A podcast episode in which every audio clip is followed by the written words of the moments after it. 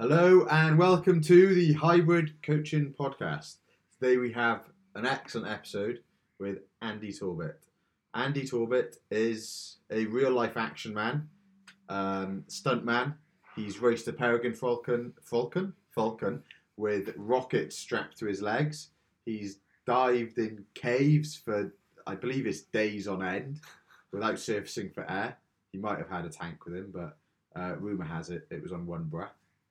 Um, he's done many amazing things, and is probably the most interesting man I've ever spoken to. Um, so you've got a hell of an episode in, uh, lined up. Uh, but first, just a couple of things. We've got the hybrid games on the 30th of the 31st of August, uh, which is going to be excellent. It's going to be a bit like an adult sports day with some serious fitness, um, some ridiculous fitness, some challenges like egg and spoon races. Um, it's going to be all the fun. The sign up link is live on the hybrid website. So if you want to come and play, uh, sign up and we will see you on the 31st of August. For um, for full disclosure, so that the uh, the listener can get an idea of this, what's happening here, there is four men under a table surrounded by duvets. Um, nothing more natural, all just four male friends in their own makeshift sweat lodge. I Um, might actually take my shorts off. It's really hot. yeah. Tom, Tom is Tom is fully nude. Um, Some sort of actually- odd plank on his chest. yeah, I think he's trying to imitate a skydive position. I thought he was trying to be a baby seal. if nothing else, the hybrid coaching team are consummate professionals. Always. That's You- really hard, actually, It's, isn't it is, yeah. It's um, it's only privileged people that get to come in the po- hybrid coaching podcast. it? Den. We've never had a guest actually had come into the den before, have we? It's good. You Yeah. usually keep them at It's approximately quite a approximately distance over Skype. 68 degrees Celsius and 102% humidity. I don't know how you take your shorts off in that position. Literally, everybody's getting naked. Andy is in uh, full action man attire still. Yeah. Yeah. Cargo pants. It's a little bit like cargo that scene from um, Ace Ventura, Pet Detective 2, where he's in the rhino Yeah. and he's getting really sweaty. So he takes off all his clothes, but instead of just one person, there's four of us. Yeah. Yeah. Oh, we're not in a right Many of us. We're not in a rhino, we're under my kitchen table. Right then, if you um, didn't notice, we're actually joined today by uh, professional stuntman and general all-round action man Andy Torbet. So welcome to the podcast. Hello. Good morning, afternoon, night, whenever you listen to this podcast. It is a pleasure Dusk. to be Could be specifically under a table covered in duvets. Gosh, That's what- the most exciting interview you've ever done, isn't it? It is. It's the most fun. Yeah. Thanks for coming on, mate. Yeah, thank you so much. We've got coffee and, and biscuits, so we're all good. It's been an excellent start. Mm. So hot under here, though. yeah. Yes, it is It's hot. good, it's good for your pores. It is. It's very good for your pause. Right then, we tend to always start the hybrid podcast with a fact of the day. So Yes. I believe you come prepared. Uh, what do you, what do you want? I'm not that prepared, but I've got I've got lots of useless pub quiz trivia anyway. Do you want? Uh, I think we should have one, pepper them in one for that. fact about you, or at least one fact about you, because you've got loads of good facts. Uh, Plus a D- personal is is fact. is it true mhm. that you raced a peregrine falcon in a skydive, Yes, um, but you weren't going quick enough, so you attached rockets to yourself? that's correct. So the Peregrine Falcon is the fastest arm in the world. It's been recorded, so it probably does faster. but It's been recorded uh, in a stoop, which is a, a head first dive towards the ground for prey, at 242 miles an hour. And I thought I can beat that. uh, and I managed about 240 when we're filming it. So I got a friend of mine at the UK Space Agency to design these basically electric turbine engines that I could strap to my thighs to get me beyond. We got two five seven on the day, and I reckon you could go faster. Uh, How, how, um, how much faster did, did that feel than what you were actually going before? Not much, to be honest. You couldn't really feel it. I mean, you're doing 240 miles an hour. An extra set of 17 miles an hour doesn't really register. Um, plus, the acceleration is quite because so speed skydiving is actually a competitive sport, which I compete in. Um, it's pretty niche. No the- way. But it's the, it's the simplest form of like competitive skydiving because the idea is you get out a plane uh, and you try and go as fast as you possibly can before you need to pull your parachute. Um, and you accelerate fairly slowly or fairly consistently. So it's imagine being in a nice sports car and then just easing up the acceleration from zero all the way up to say 200 miles an hour. But you don't really feel that much. But when you put the brakes on, if you slam the brakes on, then you feel how fast you're going. So you've got these audible altimi- altimeters which which tell you you've hit the bottom gate at like five and a half thousand feet, and you've got to pull by three and a half. So you've got two thousand feet to slow down, which sounds like a lot, but it's a matter of seconds. If you're doing like you know 280 mile an hour, 300 mile an hour. So, and when you flare out and you try and slow down, that's when you really appreciate how fast you were going. Um, It's pretty quick, isn't it? How, how much are you uh, are you wishing that was in kilometres an hour, Ali, and meters? I'm more wishing I could have a go. yeah. Yeah, it's a really accessible sport with a low barrier yeah, but- Just get yourself a Let- plane, just- some just- torpedoes. Just, just pitch up. Um, I have listened to all the episodes of this podcast, and I have I, I have listened to the the just just tirade you go on about uh, mathematic system, which I I am inclined to agree with you. It's a much simpler and accessible system. Unfortunately, there's certain things, especially still in the UK, that are run on the imperial system. So I dive in meters. So all the meters. Because you've got you got to dive in meters because it's dead easy then because you've got because ten meters is one bar one atmosphere so you know, uh, so it's, well ten meters is, every for every ten meters you go down under the ocean you gain a, a, a one atmosphere of pressure so ten bar ten meters down you, you're doubling atmospheric pressure twenty meters down tripling atmospheric atmospheric pressure um, and in the forces actually we all we march and, and nav in that all in kilometers because OS maps are in kilometers but in skydiving um, in the UK and the US because it's a it's an aerial sport that so it comes under all the flying laws. It's still done in feet. Um, so you jump from fifteen thousand feet. It just means nothing to me. Yeah, I'd love to know what that is in meters. but the prob- problem is is that when you go abroad to compete, they all do it in, in meters. so stupid. So, it's, re- so the thing because I can make it, I've got an uh, instinctive appreciation for depth in meters, but and height of, of mountains in meters as well, because there's a lot of maps. But skydiving, because I've always trained in feet, 'cause that's how you're trained in the UK and the US, so I've done all my courses. Like an instinctive appreciation of where, you know, so you say, oh, I pulled at 2,000 feet, bloody hell, that's low. But, you know, so oh, I pulled at 800 meters. Um, I'd have then convert it to appreciate it. So if you're if you're annoyed by it, mate, you want to try living it. what um what sort of speeds do do the top guys in competitive skydiving reach? Yeah, I mean, In kilometers per hour. last, last year's internationals, I think I came like 11th or 12th. I think I made top 10, yeah. And I was in about 270, 280. The top guys, a mate of mine, he used to be a world champion.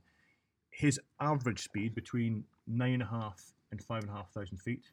So it's roughly three kilometers to two kilometers. No, that's right. Two to two to one. Anyway, so basically it's a vertical kilometer. That's how it's measured. It's a vertical kilometer. We we convert it to feet. Anyway, his average speed over that vertical kilometer was I think 312 miles an hour. So what speed he was doing at the end, because you'd accelerate all the way through, mm-hmm. at the bottom, I've got no idea, but it'd been like 320, 330 probably. So I'm a little bit confused because you said that you went with rockets Mm-hmm. 257 Yeah. miles an hour, Yeah. and this guy is traveling at 312 as an average. Yeah. Has he got a really pointy head? He's got an incredibly pointy head and very heavy feet. um, it's all, it's all technique. He's much better than I am. Plus, with the rockets, we kind of did, we did it as a part of a, a children's BBC show, and it's all the idea of doing science and wildlife, but making it kind of fun for the kids. So that's where we include technology. But the actual rockets themselves, because there was a degree of torque put into your body, you had to fight that torque to stay online, which actually meant introducing a bit of drag in order to steer, which kind of slightly counteracted the power they gave you. So, um, plus, I mean, they're mega experimental. Literally, the first time anyone ever used anything like it was the first time I jumped out the plane with them on on film. Does that make it a world record? well, what the fastest Powered. powered skydive Yeah. with those particular? Yeah, probably is. Yeah. Have you got any other world records? Uh, I've got some world first. Like, I've done a lot of like cave diving exploration and, and shipwreck, like found shipwrecks as world first. So I found shipwrecks that no one knew existed or, or no one knew where they were. I've explored um, underwater cave systems that obviously no human being ever been in before. Um, and then world record wise, no. Although I'm looking at one of the free dives, there's a cave diving free like free diving in a through a cave submerged cave system record that I might I might bash out next year. How far? Um, I'd love to go 100 meters. So it's 100 meters, uh, no fins. Just- Down. No, no, across. So you basically get in the cave. Uh, so the cave is obviously completely in the water. You take a breath, hold your breath, swim through this submerged cave system for 100 meters um, with no fins, just literally, you know, your speedos and your mask, and then that's it. If you were in hybrid speedos, you'd probably do it without even Yeah, yeah. trying. That's what I'm figuring. Can I'm we figuring- sponsor you to do it? Yeah. And you wear hybrid In fact, I've got a mate that I've got a mate who runs a company who's got ma- that does um, diving masks in all different colours, and I'm pretty sure he's got one that's hybrid purple. Oh, Ooh. wow. Yeah. This Yeah. could be it. You could wear your t-shirt. I'll, I'll, might might hold you back a little bit with the drag, but the speedos will definitely Yeah, give you a yeah, yeah. boost. I'll tell uh, I'll tell Red Bull to bite me. I'll just, uh, Yeah. so I've, got, I've got We're hybrid. bigger than Red Bull. You are. Red Bull doesn't have uh, this this sort of No, no, no. studio, this recording studios like this of this of this nature. They haven't got the personal touch. So are you actually the coolest person that you know then? I'm certainly top three. Um, your definition. Not really. I dress really badly. Like all I wear is jeans and t-shirts. Missus always gives me shit for how how completely unfashionably I dress. I dress like a fifteen-year-old boy. Um, just got better things to do. No, Right. like the thing is, like I, I do a lot of talks and things, like- things like that. People come up to you and say, oh, "I'd love to do what you do." You know, all you do is just spend your life climbing and diving and, and skydiving. The reality is, if you run a bar chart with all the things I do, the things Viva top spot is sat behind a steering wheel and sat behind a laptop. You know, the majority of the time is isn't doing. It's like, but you know, you, you, you guys know yourself. Like it's like Instagram. You know, you put on Instagram the best bits. Yeah. You don't put yourself sat around a laptop because it's fucking boring, right? but that's you know, going to meetings. It's that's, but that's the majority of what, what it what it is. Um, but it's cool. I like it. You know, peaks and troughs, everything else. Do you remember like um things like your first free dive, your first skydive, your first like any of those things, or do they just have you just sort of like forgotten all about those now? Um, well, I mean, I've been kind of like free to like snorkeling since I was a kid, so I don't remember that because I kind of get into it really young. Um, climbing, yes, because I was 14 and my PE teacher took a couple of us out after, uh, out after school who were interested in doing it. He was a big climber at the time. Um, first dive. Actually, yeah, my first like dive because it was off Port uh, Cove Beach near Aberdeen, which is like minus five degrees Celsius. Scientists still haven't figured out how the sea off Aberdeen isn't frozen solid because it defies the laws of physics. And there's like the visibility is uh, less than zero. I don't know how that works either, but um, it's like diving in like oxtail soup, just very cold oxtail soup. But uh, yeah, I remember that. Uh, I was in like a wetsuit, 14 years old, came out like cyanosis, blue lips, blue fingernails, loving it. Uh, I was far harder as a kid than I am. If I started diving now in those conditions, I'd do one dive like this is fucking rubbish. when you're 14, you're like this is awesome. Uh, so and for skydive, yeah, well, I, I did static line jumps in the forces, so it's a paratrooper. You, you you know you get out and be parachute, you like, pull straight away. Uh, free fall, yeah, I did some training out in Spain, and um, I mean you're, you're shitting yourself. That's just natural. You're jumping out of an airplane from like 13,500 feet. It's uh, which is some meters. I don't think. it's- So, but a lot. couple of, couple of Ks. um, and you know, it's it's not a natural thing to do, but you know, suck it up and get on it. the um, the other thing is that I tend to, again, when you when you when I go to talks and that, you get people get this impression that you are a uh, you know an adrenaline junkie or fearless or you know no fear, that rubbish. It's all complete garbage. I'm probably the most paranoid and cautious person I like to meet. That's why I'm still alive, and that's what because I did bomb disposal in the forces, and that's what it's kind of taught you. The idea was that you know the whole point is not to take any risks. It looks like it's mega risky, but actually, if done properly, it's mega safe. So when I started skydiving, I, I read all the incident reports for the last couple of years from the US and the UK and worked out right statistically where where are the accidents happening, what are people doing wrong. Then you understand the physics of how parachute works. So um, there's a there's a the motto of the of the military parachuting school actually is knowledge dispels fear. Because a lot of people think on the forces, oh, I'll just put someone in your back and kick you out a plane. But it's been the first week just teaching you about the parachute system and how it works and actually how safe it is, so that you can okay, well actually this is no this is not as frightening as I thought it was because actually it's although it, it instinctively you know, the caveman at the back of your head is screaming at you to not jump. Because he doesn't understand technology and mechanics and physics, that you can kind of override that with like, Hannah, Hannah, I understand how and why this works, so it's fine. You still shoot yourself like that. What's the um, biggest?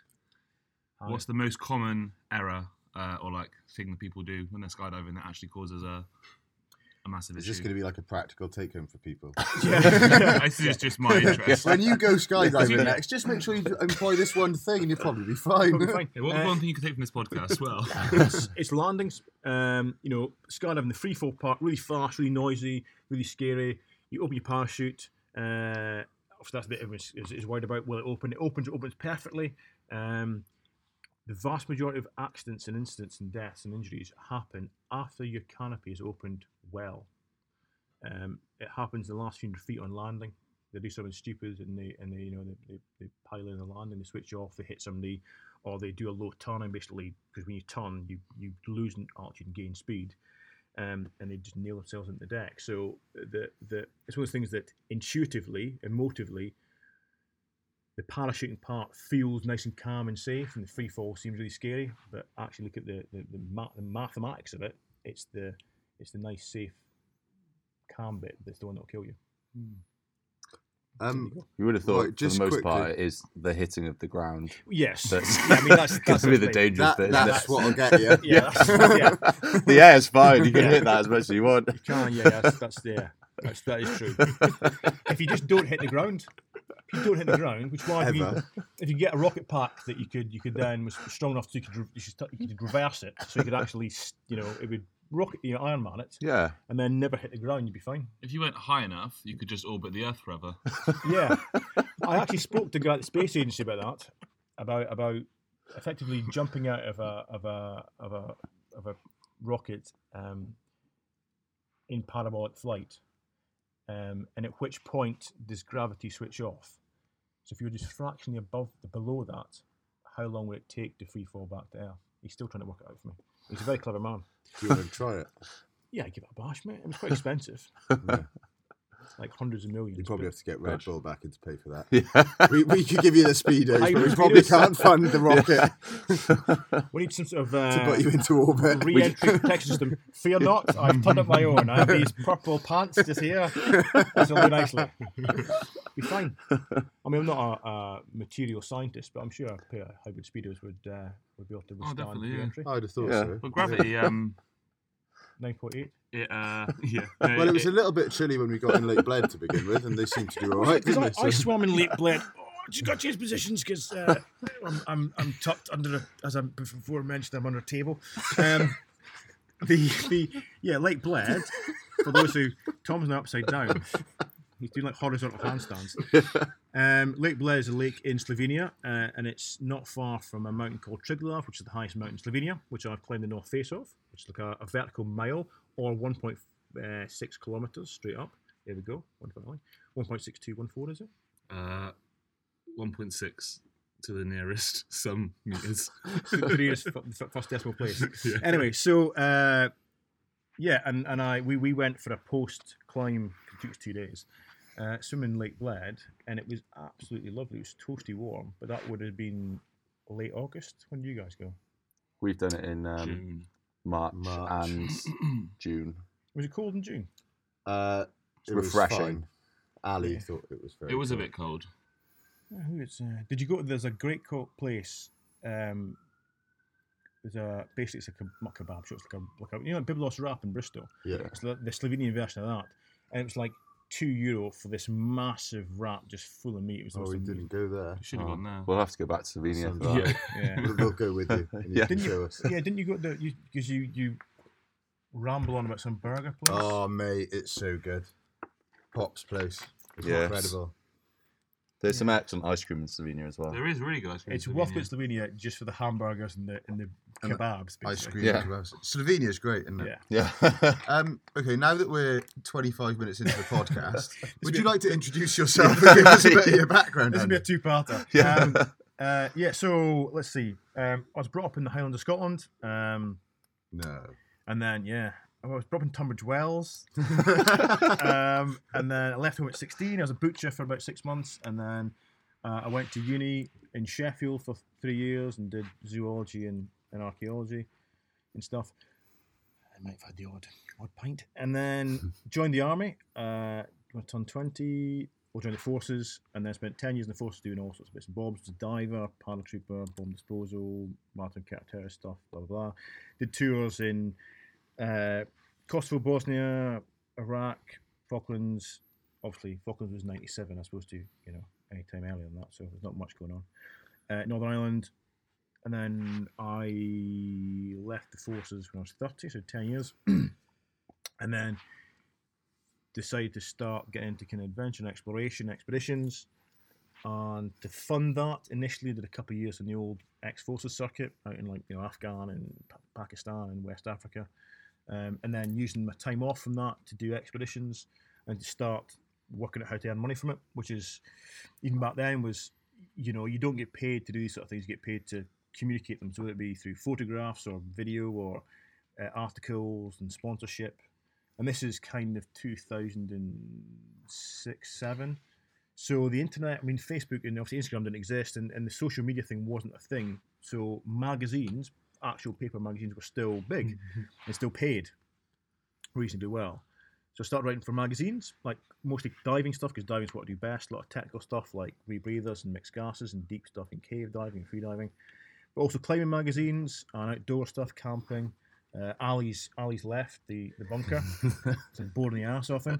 Um, and then uh, yeah, it can develop from there. I was doing, I was doing some safety work and consulting for TV for documentaries for mostly diving and a bit of mountaineering stuff, and that developed into ending up in front of camera.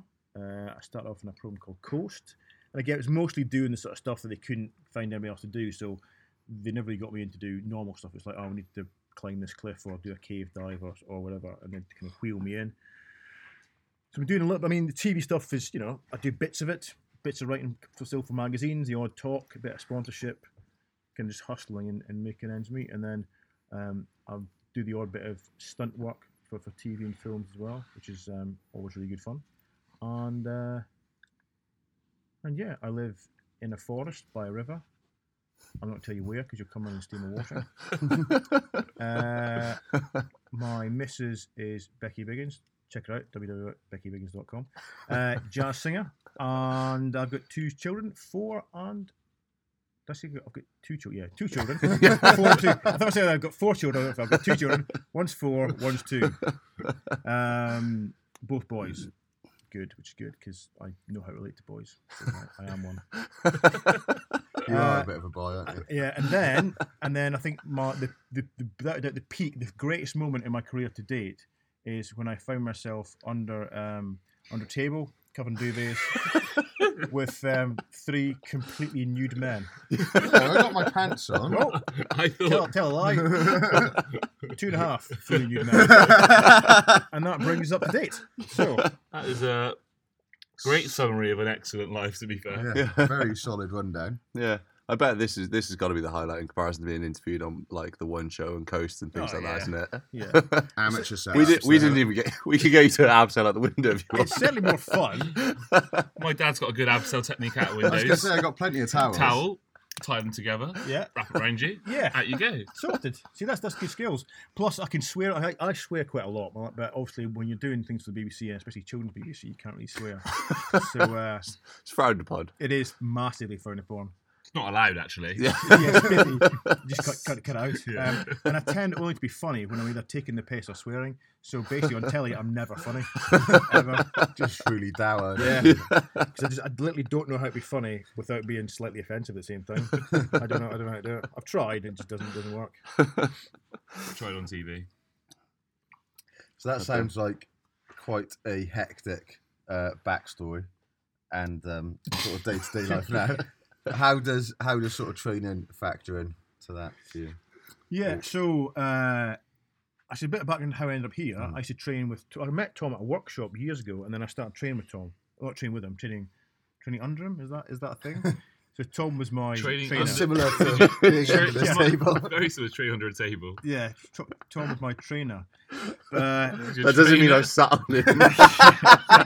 you were I bet you did a few times. I Who know. you trained under. I trained. I trained. Under, I Is trained this- under Hybrid Master Tom Yeah. Morgan. I was. I was Luke Skywalker. His Yoda.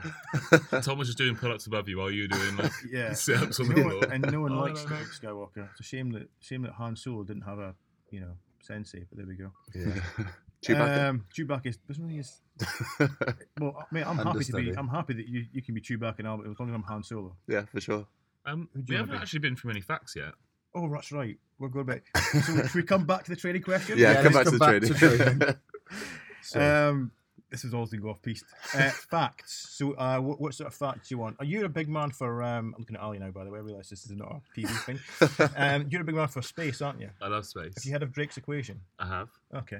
Do you want to do it, or do you want me? To do Oh, it? you, you, you do it for sure. So Drake's equation is this thing back in the '60s by a guy called, well, actually Drake, I presume. Is right? Um, not the I want to say Francis Drake, but part of me thinks that that actually might be yeah. um, Drake from Drake's Uncharted, which is a PlayStation 4 game. Yeah, Francis Drake was a, a very famous explorer. yes, Yeah. he is. Yeah, because they try and find Francis Drake's treasure. Francis Drake was an Elizabethan explorer. Mm. Yeah. However, so I think a guy called let's call him Professor Drake. um, he came up with this equation that it looks at sort of factors of of um, and it was just for the Milky Way. People think it's the whole universe, it's just the Milky Way. How many how many suns exist? How many stars exist?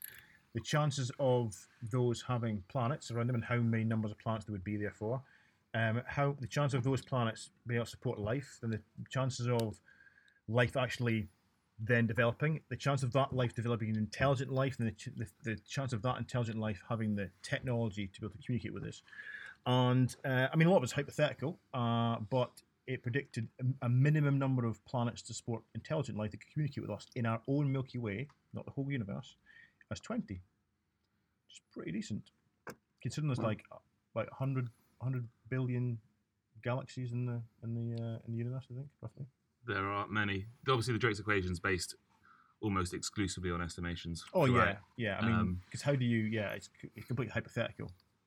but like it is a pretty cool, pretty cool equation.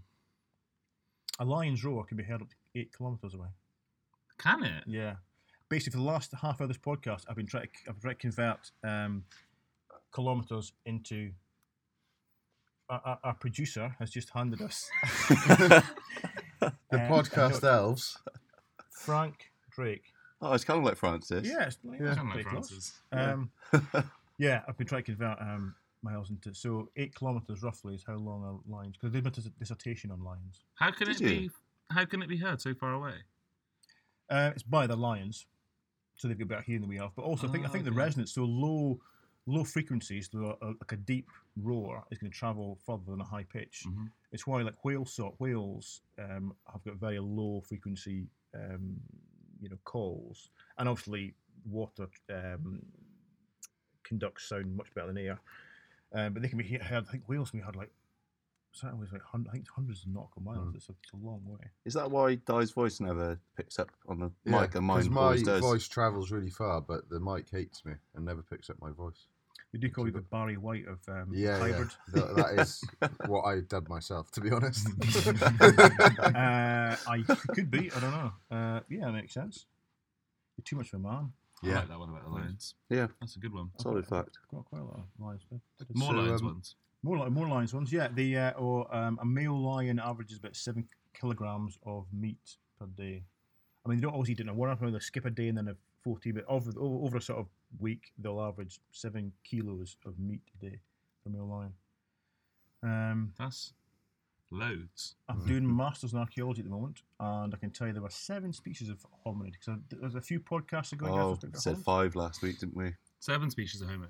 Yeah. Oh. thing is, it's constantly changing because when I went to uni, which is a long time ago, uh, I think it was five or even four, but they've they've now got another couple, uh, of which five coexisted. Only for, Okay. Ah. a brief time. Imagine the Venn diagram of, of hominids. About probably the best time would have been about 152, 200,000 years ago, when five of them would have overlapped, uh, although in pretty disparate parts of the world. Uh, the coolest being Homo florensis, Mm-hmm. which uh, comes from the Flores Island in Indonesia. That's what it's called, Florensis.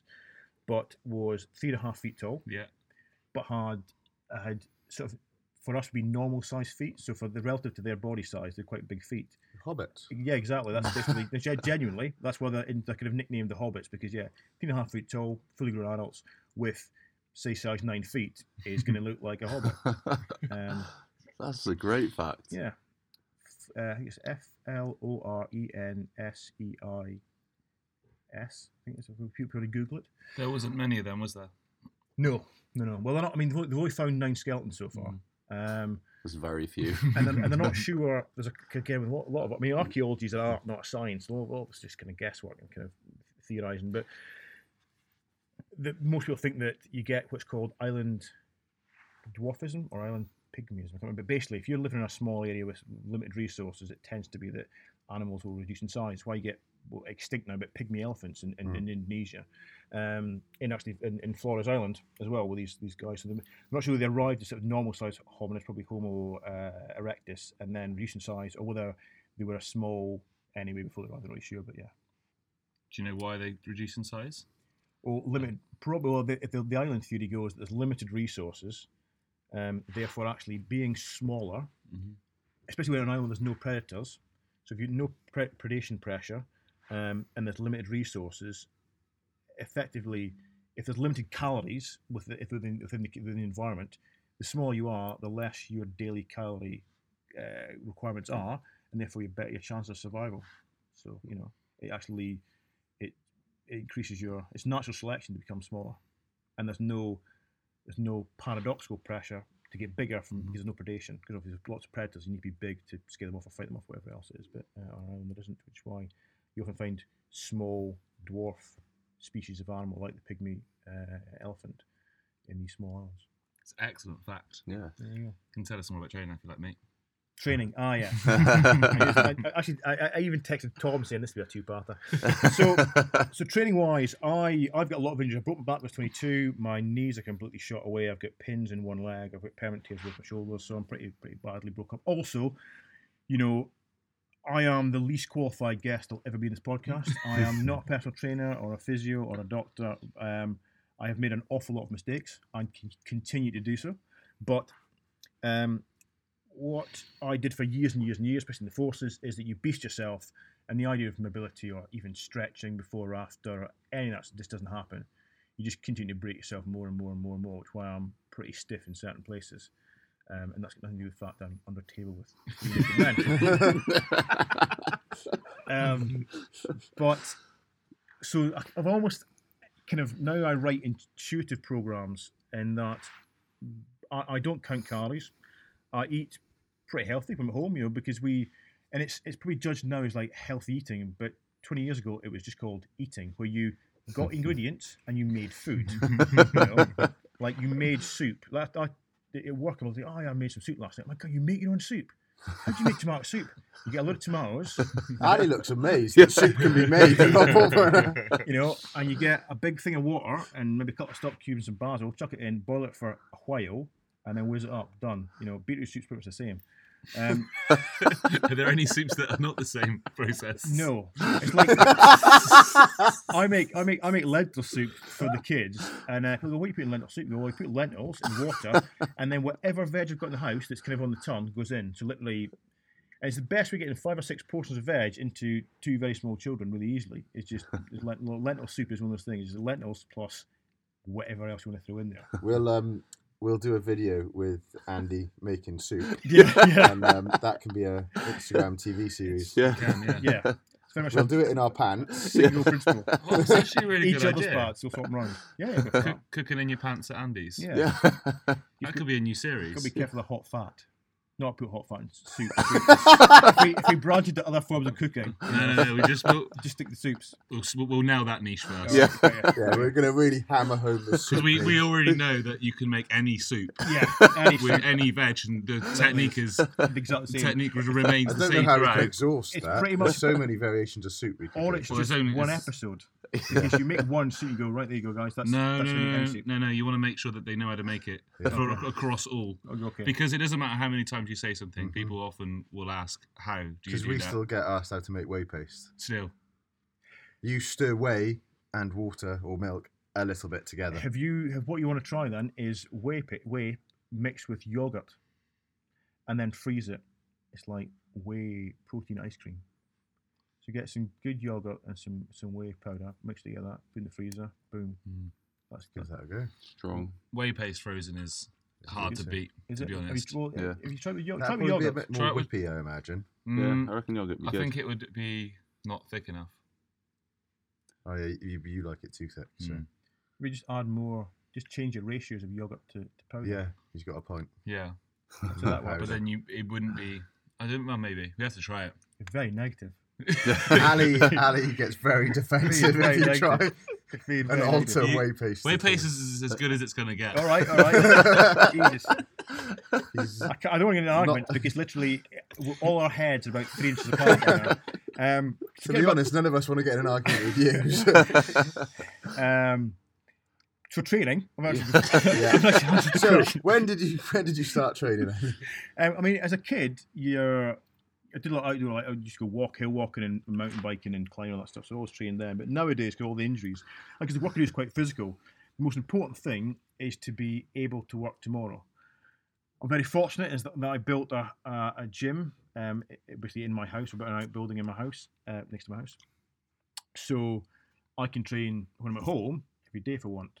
So what I've found now is that training slightly easier but more consistently. So I don't get in the gym and I don't thrash myself because all that happens then is a I get injured, or be- best case scenario is I'm not injured but I'm fucked for the next day, which I, can't really afford to be work wise. So um, you know I do a lot more body weight stuff. I'm trying now in the last sort of six months to do a lot more mobility and fle- flexibility. Something to work on because now what's holding me back isn't how much I can I can pick up or how many pull ups I can do. It's that my back and my hips and knees hurt. So, as much as I find all that stuff really boring, I need to address that. Um, so I need to invest more time in stretching and physio and less time in bicep curls, unfortunately. Although that's always time for bicep curls. Always time for bicep. curls. Um, Time. So at the moment, what I'm finding is that I'm doing like like deadlifts. Like I don't deadlift anymore. I do deadlift, but I do single leg deadlifts because I find that um, I don't need to be able to pick up massive heavy weights. Um, again, because I've got my own gym, I train on my own, which is bad in some ways, but in other ways it means the ego's at the equation. You know, if, I've, if I say "Right, I'm going to do four sets of ten, and in the third set my get a shoulder niggle, I'll, I'll just stop. It's fine. I'll just walk away from it. I'll, you know, I won't push it. Um, but what I find is I'm actually fitter because of that, because I can train consistently. Well, what I used to do before was thrash for two weeks and then I had like three weeks off because I couldn't move. You know, like my back was my shoulder was fucked. Um, so a lot of one-legged stuff because you can load that still without like doing you know one-legged deadlifts with a 45 kilogram kettlebell. You do well, what I'm doing at the moment is do you do sets of eight to ten with that, but each rep's got to last ten seconds, which is like so it's savagely slow down. So it really works control, and Jesus, it's it's horrible. It's absolutely horrible. Yeah, that sounds brutal. But what I'm finding is the next day I'm fine, you know. So it'll be massive. And I'm doing more circuit training again, just get my conditioning back up and the, the body weight stuff, which actually brings me seamlessly onto that. I've just purchased the uh, the Fine Hybrid uh, Handstand ebook, uh, which is very, very amusing. That's a good. That's, I like the way you've done that. I really do. Yeah. That's um, not hashtag gifted and not hashtag ad either. Yeah, no, He no. did- he did purchase it with, It's- with his own money. It's like fourteen pound, fourteen ninety nine, something. Like that. Yeah. Yeah. Exactly it bargain. Uh, no, it's it's it's uh, it is excellent. But what I like about it is that, well, actually, I haven't got that far into it yet, so it might it physically might might be, be. but it looks really cool. It's all very quite uh, computer the game, main thing, isn't computer it, gaming really? cartoons. Well, it's just something. It's a bit more fun, isn't it? Rather Yeah. than just being like, here's a black and white book. It's a bit boring. Whereas actually, it's quite good fun. The Yeah. picture books are loads better. Yeah. Yeah. Need lots of pictures. Yeah, there's monkeys on it, and uh, And babies. and an elephant, and, and babies. Yeah. Yeah. There's all kinds of uh, All kinds of pictures. living Yeah. things. So you mentioned that you sort of had this mentality of feeling like you had to beast yourself when you went into the gym. Yeah. Where did that come from, and what sort of caused you to change that thinking? I think I mean certainly my background in the forces, you know, everything's done at 100 percent or just don't turn up at all. Um, and I think in general you think that to get and you know my mentality is usually you work hard. That's how you that's how you get stuff done. You work hard, and the harder you work, the the, the better you'll be, or at least the more deserved you will be of, of you know winning. Um, and I think also this is quite pervasive at the moment in, in social media, like in Instagram. It's like you know beast mode and all, which is fine once in a while, if for nothing else, just to build a bit of mental fortitude. You know, just go out and thrashing yourself. It just it just now and again is good for you. But if you're going to do it, I would do it with like circuits rather than with like massive heavy weights where you could injure yourself. Your technique's not fine. It's different for guys like yourselves or kind of elite athletes. But if you're the average person in the street, and when I say the average person in the street, I mean the average listen to this. I somebody who trains at a gym and does a bit, but they aren't elite. Um, the average person in the street isn't listening to this podcast because they they're just going to watch Love Island and eat McDonald's. um, so the average training adult, I should say, shouldn't be going right. I'm going to try and you know do like ma- max Olympic lifting today without any proper training because you're going to hurt yourself. Whereas if you do like bodyweight circuits, you can pretty much thrash yourself an inch of your life and you're not really going to injure yourself. You know, well, probably not anyway. Um, and I've changed that simply because all the evidence, and that's obviously personal evidence, suggested that it was a terrible thing to do because I just kept, I, I, I'd do it, I get injured, and I was thinking, this is, you know, and it took me like years. I, I kept doing it. It's one of those bizarre things. It's like when the definition of madness is doing the same thing over and over again, and expect different results. So I'd keep beasting myself and keep getting injured, and then eventually think, hang on a second, this, hang on a minute, wait a sec, this isn't right. Um, and actually, when I was training with Tom, he was always driving home the idea of consistency. That that's that's that's key. You're better off doing less with less weights five days a week than like a massive beast session on Monday and then I'm the rest of the week off because you're you know you're crippled. And when I started doing that, training like five or six times a week, but really taking it easy, you know, not you know doing like three sets around five sets, you know. Um, after a month or two, I was fitter and I was stronger and I was healthy. You know, in fact, I was less injured. So, um, and I wasn't getting DOMs or whatever else. So I was always able to. I, I could the phone call could have gone, you know, just after a session. So we need you right now to go and climb a cliff. I could go and done it. So um, it was kind of hard, hard fought lesson um, after years of doing it wrong. Or for, I should say that because I get, on Instagram that people email me like stuff about training programs, and I don't write training programs for anyone else because I'm not qualified. I wouldn't know what to do. I do what works for me because I've learnt that over the years of doing it badly wrong. I wouldn't. I'm not, that doesn't mean that I should say, "Oh, they- I do it this way." Therefore, it's right for everybody. Because if you're 22 years old and healthy and fit, then don't train like me because actually you can do a whole lot more.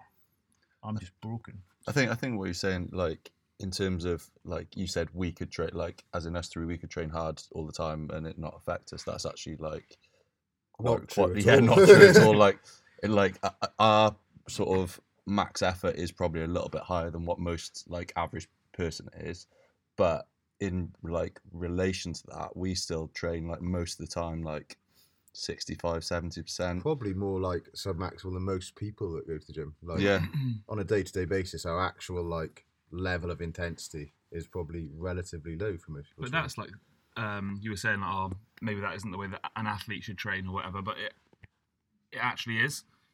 It's really an, an athlete's training should be set up in a manner that allows them to perform whatever sport they're trying to do at their absolute best. And there's almost well, there's unequivocal evidence really that the best way to perform your best is to not always give your absolute all in each session. It's to like progressively try and get a little bit stronger here, like so that you can then give your all in that one event. Whether that's you know you're a footballer and you play once a week, or whether that's um, you're a skydiver and you jump once every sort of two months, or whatever it is. You're trying to position your training so that you can then perform your absolute best in your event, not so that you can kill yourself every single day in the gym, because that will actually mean that when you do your event, you're going to be a lot worse. Yeah, that's the thing. I mean, it makes it easier for me motivation wise because if people are just training for the sake of training or they're training to get better in the gym, that's fine. I don't have a problem with that. But I, I would suggest it's worth having a go at taking up a sport or an activity that you train for, because once you're training for something, suddenly it gives you more motivation. It's something you enjoy. Like I know climbers who I've had, all they do is like they'll just boulder, you know, climb climb five days a week, um, and to get better at climbing, and they enjoy it, so they do it, and they're like they're ripped. I mean, the guys are ripped. They don't do any gym work, they don't run. They just they just climb, but they but they're motivated to climb because they enjoy it and it's what they want to achieve. It's like or a triathlon or whatever else. I just think it's easier to if you're training for something, and it also gives structure to your to your your training program. You know, so So how much um, sort of leads on? How much do you actually like program and structure your training, or do you sort of have a checklist of things you want to get done across the week? No, I'll, I'll at the moment, um, I have to keep it flexible. So the moment, I've actually got, I've got um, sort of two training programs, um, that I'll try and do each one twice a week. So kind of, kind of semi whole body, not quite whole body. One's almost like a, a kind of legs and push. Well, one's like a horizontal, one's a vertical. But anyway, Yeah. it's, it's just it's sort of two semi body. We do both of them twice a week, so it's your four sessions. Um, but and then a, a day of just um, I'll literally have no agenda. I'll go to the gym and just practice skills.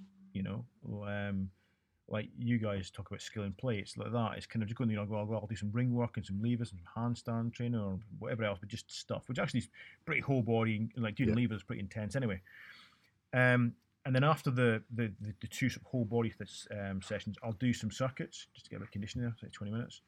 Um, but what it means is is that if I've got a flat out week when I can only make do two sessions, then I've, I've hit my whole body in those two sessions. If I've got a week at home, I can do six. Well, I can throw in another, depending how I'm feeling.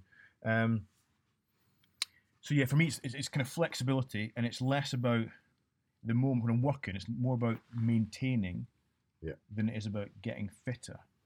Um, whereas over the winter, when I'm doing less, then I go right. I'm going to try and really structure this and uh, kind of planned out.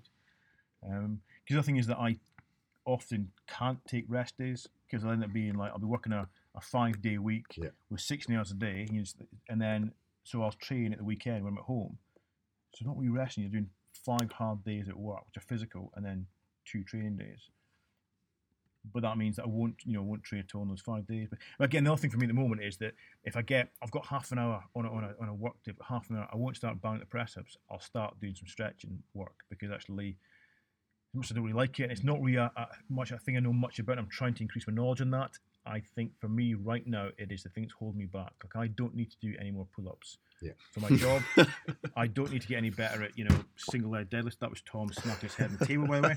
Um, what I need to do is become more flexible for work, but also that will help with my injuries. which Again, are holding me back at work. So it's going to be because I have that motivation. If I if I if I had a, an office job, I'd probably be less motivated to deal with my injuries and get more flexible because I wouldn't have as much need to deal with them. Um, yeah. So you were saying like at the moment your focus is just on sort of maintaining, Mhm. and then you said about uh, sort of having other sports and pursuits outside of the gym to Yep. sort of have something to train for. Yeah. So what is your measure of progress then? If you're at a phase you're like, right, I, I got like three four months now where I know I'm not away as much, and I want to really structure my training.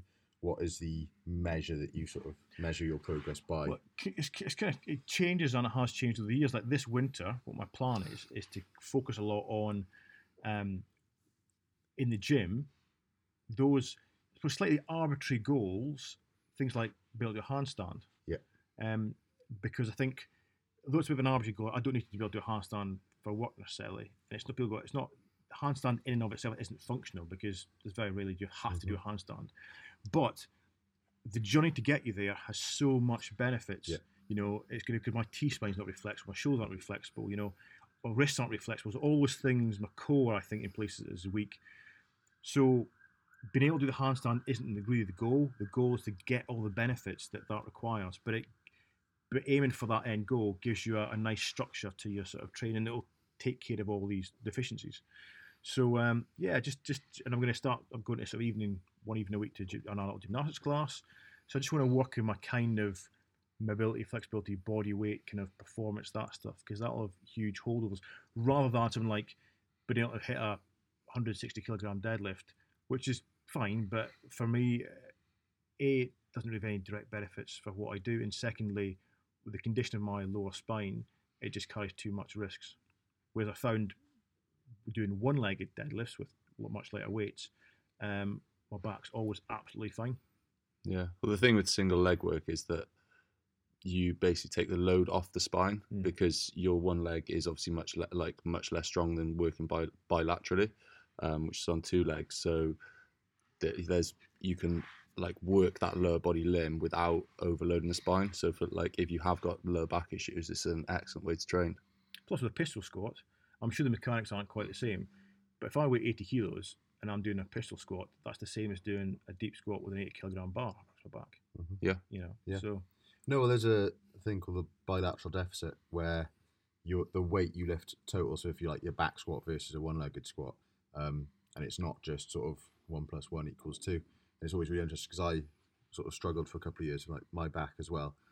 But it's really interesting because that's it's definitely my back that is the limiting factor when I do like a bilateral, like a normal back squat, because I'm pretty much as strong as Tom and Ali. Then when it comes to like reverse lunges and single leg lifts, I'm as strong, can load them up really heavy, and then as soon as it's like uh, back squat or something like that, there's a huge deficit but in my strength. And is that because you think your back's weaker, or do you think it's neurological the sense your, your body is actively trying to not let you lift more weight because it's concerned about your spine?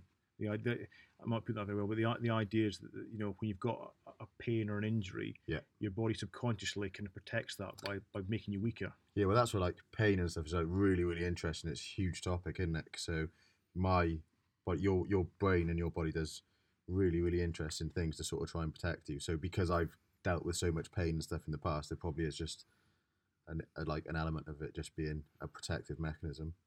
I Yeah. just feel really uncomfortable when I start back squatting really heavy. Yeah. So your like your tissue tolerance as a result of having had an injury will be lower, but your perception of pain will be dramatically lower compared to an like a, a normal person who's not had back pain or not had a back injury before. So you just start to kind of sense that discomfort, sen- like you, you start to get a bit nervous about it a lot sooner than someone who's never had that that injury before. And that's kind of the same with like not just backs, but like any Yeah. kind of any kind of pain or injury really. Yeah, Yeah. it's like you're um, just so people understand properly. Like it's you've got in like a normal healthy functioning, let's say back, your your back will give you pain at an amount of like um, at a, when you when you reach a certain level of like a certain threshold that is quite dangerous. But as you get injured and you've had previous injuries and stuff, your back will give you pain before um, you are even at a dangerous level um, to, to cause any tissue damage.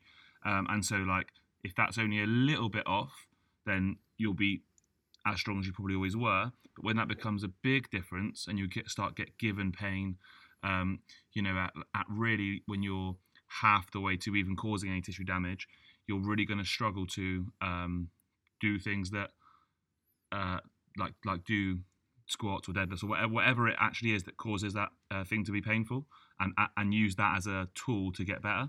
And so, like you said, there's loads of different things you can do, like do a single leg deadlift because that's going to massively reduce the actual load that your spine's got to tolerate, whilst um, meaning that you can get an enormous training effect for the hamstrings and glutes because that's all a deadlift is. It's just Yeah. a big training stimulus for the you know your whole posterior chain, including like your like from your hip to your shoulder, your the, the whole sort of um, the whole element of your back, all the way up your erectors.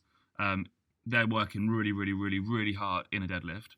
Um, and if you just do a single leg um, piece, then they're still working hard, but the actual load they've got to lift is literally halved, or Yeah. if not, if you're going to do some like really slow eccentrics as well, uh, really slow lowerings, that's going to mean that you can use even less load, get as much training effect through the muscles that you're trying to work, and really um, ensure that you don't get anywhere near that sort of like level of um, level that's going to cause you any pain. So you could just like train really, really hard, or like just get really, really good training effects without any risk of even being in pain. Because it's not only just like being injured; it's like it's shit to train and be in pain. Yeah, yeah, and it's it's also like realizing that pain, like like Ali said, just pain doesn't always mean damage. So like a paper cut, for example, really painful, Hmm. actually like very minimal damage. It's it's the, sa- like the same kind of thing. If you've had an injury before, you're just hypersensitive to it, Yeah. and obviously the more you kind of like fire that pain signal up, the, the kind of longer and harder it is to kind of get rid of it after that. Probably, um, so we're saying Ben Cormack's done a couple of Instagram posts recently, which have been excellent, talking about the relationship between between pain and like especially lower back pain and previous injuries, and how there's so many different factors affect it, and people generally like to think of themselves as being a bit like a machine, um, and uh, you know something must be broken. And if we fix that thing, then I'll no longer have pain, and that's just not the case at all with humans. like pain has got so much more to do with like perception and things you believe around injury and why you're injured. Um, so we'll link that in the show notes because he probably does a much better job of explaining it than um, than we do. Yeah, he's got some excellent things. Yeah, his stuff, Really, his really good stuff content recently has been excellent. His content's Yeah. always been pretty fucking. He can lose control. So I've got um, when I erector spinae, I, I'm trying to get, I'm trying to do stuff to gain control of that because at the moment they, they, I think when my back was bad, were like locking up to try and support the lower spine, and now they just switch on all the time, and when they switch on, it's like max effort, and I can't, I seem to have lost any actual control over that muscle. So even you're doing, you know. Bicep curls, my spine come on, it's just, so, which then self cause you pain because they tighten up and become Yeah. cramped and all that stuff. And that runs up your back and into your shoulders. So, um, yeah, it's, it's a subject that I I'm trying to educate myself about because actually it's probably one of the things that has the single biggest impact on my training and my performance, um, rather than as I say before how, how many bicep curls I can do. It was funny when I used to train Andy. I used to ask him where he would feel an exercise, let's say a, a bicep curl, and it would either be low back or traps. Yeah. and th- those are the only two places he felt stuff. Yeah. Literally, where do you feel this? Uh, yeah, I feel, I feel my traps. Like, mate, it's, It's a calf raise. yeah, yeah. It's a single left bodyweight calf raise. I'm just telling you, mate. Do like sit-ups. Where, where, where in your abs do you feel it? I feel my erected spine. But that's like that's a bicep curl. I feel in your tricep. But yeah, It's, it's so funny, is You know, you have a client and you're like trying to, you, you ask them, "Oh, where do you feel it?" And they say something that's like completely left field, and you're like, How? "I'm almost annoyed that this is the answer that you're giving me." I don't understand how you can feel that there. doing like um doing like a dumbbell bench press. Where do you feel that? Oh, I feel it. Um, feel it in my bicep. You're like, Mhm. oh, what, what, It's um, Oh. I, I think the one I get most of What, is what do you mean you lat feel pull downs, that, lat pull downs that you feel in your anterior delt. And tricep? Okay, Brilliant. don't know how that can be the case. my trap's much better than it used to be, uh, Yeah. and that's mostly doing lower trap work. Most of the, like the handstand and stretching stuff, just working that scapula. Yeah. Yeah. It's made a massive difference. But I didn't really do any of that until I started with you, and working that just get because when I first started doing it, I literally didn't know how to pull my like I didn't physically know how to pull my scap. If you said to me now, tense your bicep, you go, ah, it's easy, right? Tension your lower traps, like. or- or- quite hard yeah. Or, or pull your trap, pull your scapula down. I, I physically don't know how to do that. uh, whereas now I can, I can I can do it, but that but working that has massively helped my traps.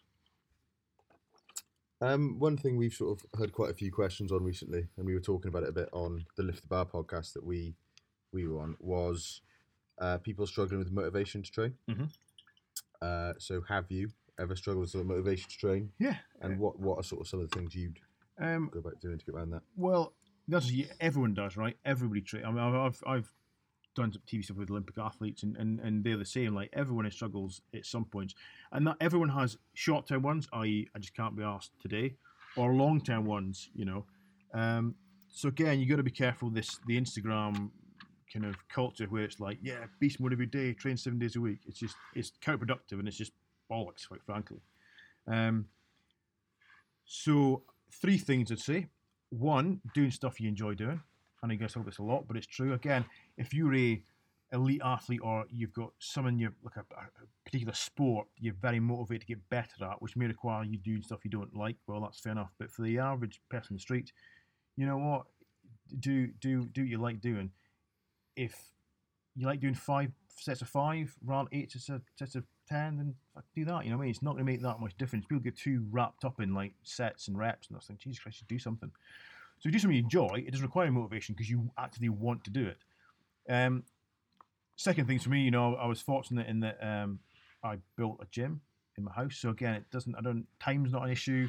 You know, and it is much easier to motivate yourself to walk across your drive than it is to get in the car and drive to the gym and all Yeah. that sort of stuff. Um, and lastly, as I've already said, it's part of my job. So I've kind of got to stay reasonably fit and healthy in order to pay the mortgage and feed my kids. You know, which is a which is a motivator. And actually, more recently, because you know, doing the stunt stuff recently, I've got a bit battered.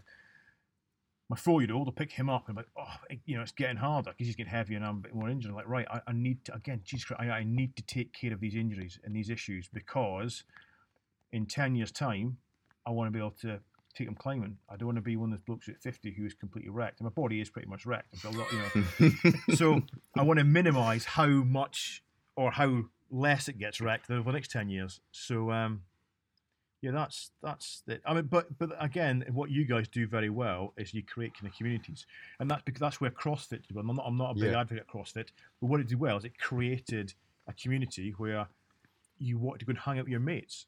Um, it didn't really matter how hard you trained; the fact you turned up is enough. So, you know, that's that's always helpful.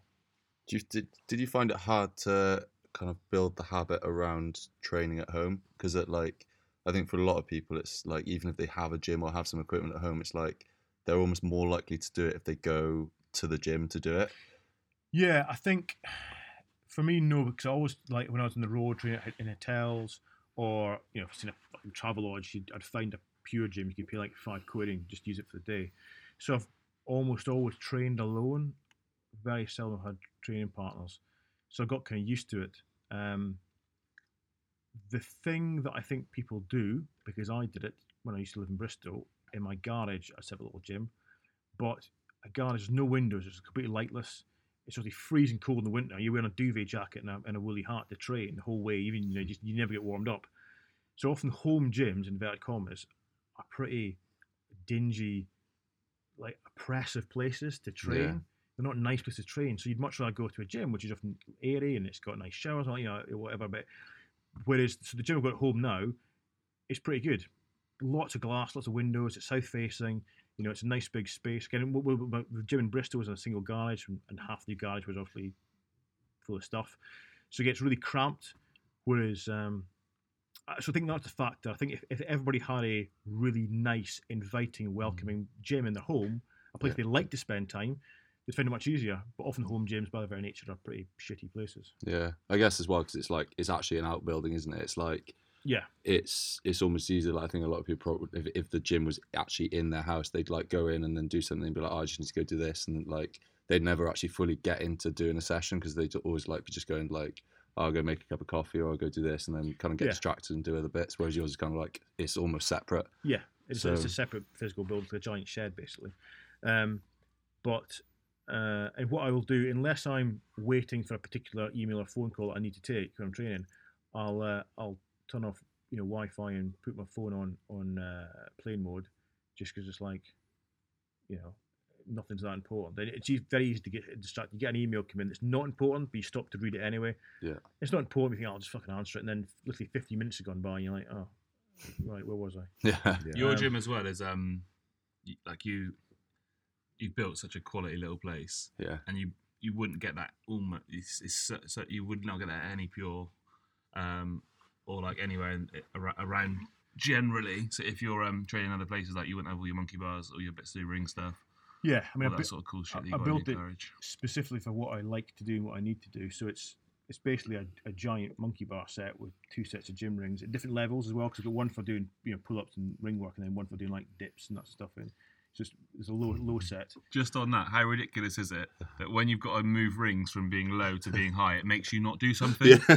Yeah. Oh yeah, true. if you had one set of rings, you wouldn't do ring chins and No, I- oh, it's too much effort to put it I- down for dips. Forget it. I'm forget it. Well, if you're I don't think I'd take a set of rings with me to a commercial gym if I, even if I want to do some ring work. we recommend that to everyone. we don't but I'd struggle to do that It's consistently. crazy, isn't it? Yeah. So I tell you what would help to make a difference though, the um, ring straps that Mark had out in Slovenia have just got like marks on them, so you know what height the Yeah, rings are. really Yeah. useful. It makes it so much easier than like faffing to set the rings The up. thing at is, my right height. my Yeah. anchors for my like chin up sort of ring work ones, high ring ones, you've got to climb up the frame to get to the you know. to- so it's actually a bit of an effort. Like it takes like a couple of minutes to change them. So I just Yeah. spent another ten quid and bought another set of gym rings because Yeah. hey, I'm just flash. Yeah. Um, do you know what I mean?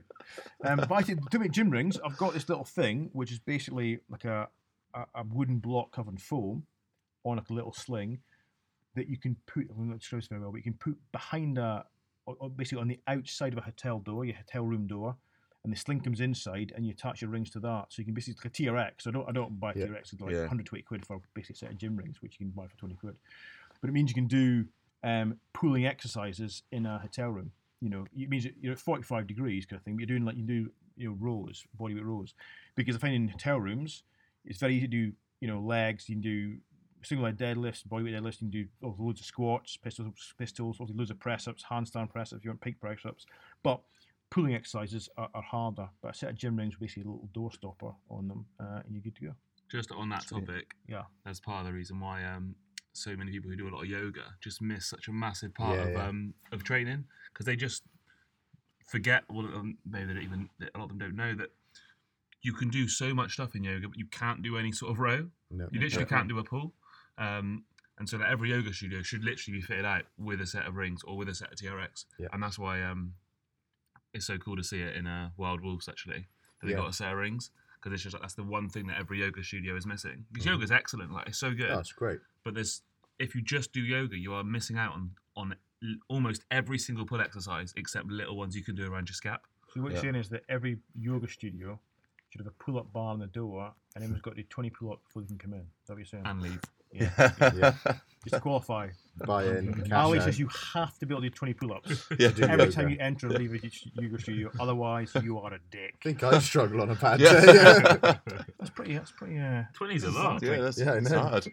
that's Ali, by the way, saying that. What's your? What's your? Uh, that was a very quote. absolutist Yeah. comment. Yeah. Yeah. yeah, a lot of hate mail about that one. Yeah. Uh, but you know, you should not sit in the fence. Um, yeah. Uh, right. Should we? Should we start wrapping up a little bit? Should we start wrapping up? We can always do part two. We can always do part two. We are doing part two, aren't we? At some We're point. definitely going to do a part Oh, two there because is a- I want to yeah. come We got- play in your gym. It sounds excellent. we got a Yeah. special um special announcement on the next one. Secret for now. Yeah. Oh, yeah, Oh, yeah. unfortunately so, but it won't be till April. Uh, Yeah. I'm So afraid. stay stay tuned. Yeah, you have You're to gonna- wait. You have to wait like ten months or We something. could probably, we could probably call it in March, but it won't go out till April.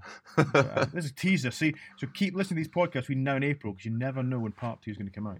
Well, they know that it's going to be a long way away. yeah, It might- it'll be around April. You could you might could not be. tune out until April yeah. and then come back. they know pretty definitively when Maybe they'll, they'll, they'll, they'll miss out on all the in jokes. they That's will. true. Like, for example, before we wrap up, can we just qualify something? And this this goes all the way back to the very first episode. So if you've not listened to it, you need to go back. Um, Venusian. Venusian is the correct term from somebody who comes from Venus. Venusian. Venusian. Or Venusian, depends on how you pronounce it. Not Venetian. Not Not Venetian. Venetian, Venusian. That's That's basically what I was saying now. No, but there's different. Yeah, but it's a like different word. That same said, thing, it's really. the correct term for something that probably doesn't exist. So it's a bit, you know, it's very ambiguous. Much of a that reason. muchness. yeah. Although I did like your fact. It's a great fact. It was a great fact. But we shouldn't Yeah. say, but, it's- but we I've shouldn't say forgotten it. the fact. No, no, No, no, no, no. let's- no, no, no. But if you fine. want it- You'll if have to go back no, and listen to it as yeah. well. If you want to know Yeah. the great fact that Ali had in the very first episode, you need to go back and listen to the first episode. Mhm. But it revolves around Venus. It's um, only if you can hear it over Ali rapidly typing to try and Yeah. research other facts. That, and um, turning my watch right in front of the mic. yeah. Tom probably Give said something really it might sound interesting, but uh, we'll never know because we can't hear it over. No, Ali- he doesn't Ali do that doing very often. Um, so, if there was sort of one thing that you think you said that might be useful to someone, or one piece of advice you'd like to give out, you A take-home message, if Yeah. you will. Yeah.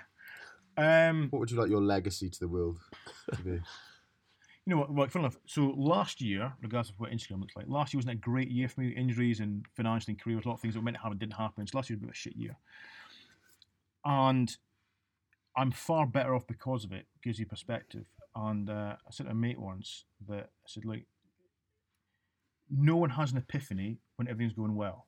Like, you know, no one has ever said, "Yeah, you know, my, my, my job was really well. I was I got promoted. My wife, me, and my wife were loads of sex. My kids were great. They were doing really well at school. Loved my house. My mates were brilliant.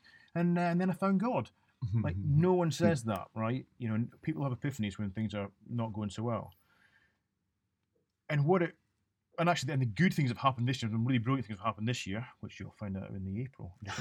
um, the um, the that you kind of realise that sometimes what makes you happy wasn't what you thought made you happy, and again, come back to social media. Success is often judged on how famous you are, or how you are, how much money you've got. And if power and money and fame makes you happy, that's fine. But this is the absolute. And I've only really learned this last kind of year. But the winner is the happiest bloke in the room. That's who wins. So if making a million quid makes you happy, cool. Go by all good means and do it. but I've kind of found that that some of the stuff that now realise that that makes me happy, and I'd rather do A than B, even though B actually carries with it more fame and more money. You think, oh well, I was chasing the wrong thing. So, um, yeah, more than anything else, it's like right, don't. You need to find out what makes you happy. Don't and don't assume what other people or the internet tell you will make you happy, i.e., money, fame, whatever else. You need to decide what successful is for you, and by any measure, as I say, the happiest bloke in the room is the one who wins. I love that message. Yeah, that's an lush. excellent take home. Let's leave it at that, I think, because that's lush, isn't it? Yeah. Do you want to tell people where they can find you? In your, in You your can you can find me uh, under a table, uh, surrounded by Is this naked your new happy place? Yeah. Is that what you really meant? In the last hour, Yeah. you found out that you're Uh, really yeah. happy under a table with four I- blokes. And I win because I'm surrounded by naked men under a table uh, and under some duvets. But you might not be the happiest in the room though, That's because true. your, your your presence is making us very That's happy. true. That's true. It's the- the- But that's not a bad place to be when you're when you're all when you're all basically racing against each other to be the happiest person in the room. That's great. It's like training. It's like training partners in happiness. Um, so uh, Instagram is just at Andy Torbet. Uh, I think I'm still theoretically on Twitter, but I've not used Twitter in about two years, so don't go there. Uh, and that's it. Yeah, basically Google Andy Torbet and you'll find me. I've got a website and I'm on Instagram. Class. excellent stuff. Yeah, yeah. Thank you so much, mate. Thanks so much Thank for coming on, coming mate. on, mate. You've been an Yeah. absolute boss to have. Really Gentlemen, appreciate it. I'll see you all soon. But please, for the love of God, He's put going to absolutely abseil out the window. Yeah. At least open a window. It's literally. it's like a sauna in here. I've been in equatorial rainforests that are colder and less humid than under it is patterned a bit like that, isn't it? right. Thank you very much, mate. We No shall see you in April. Yes. cool.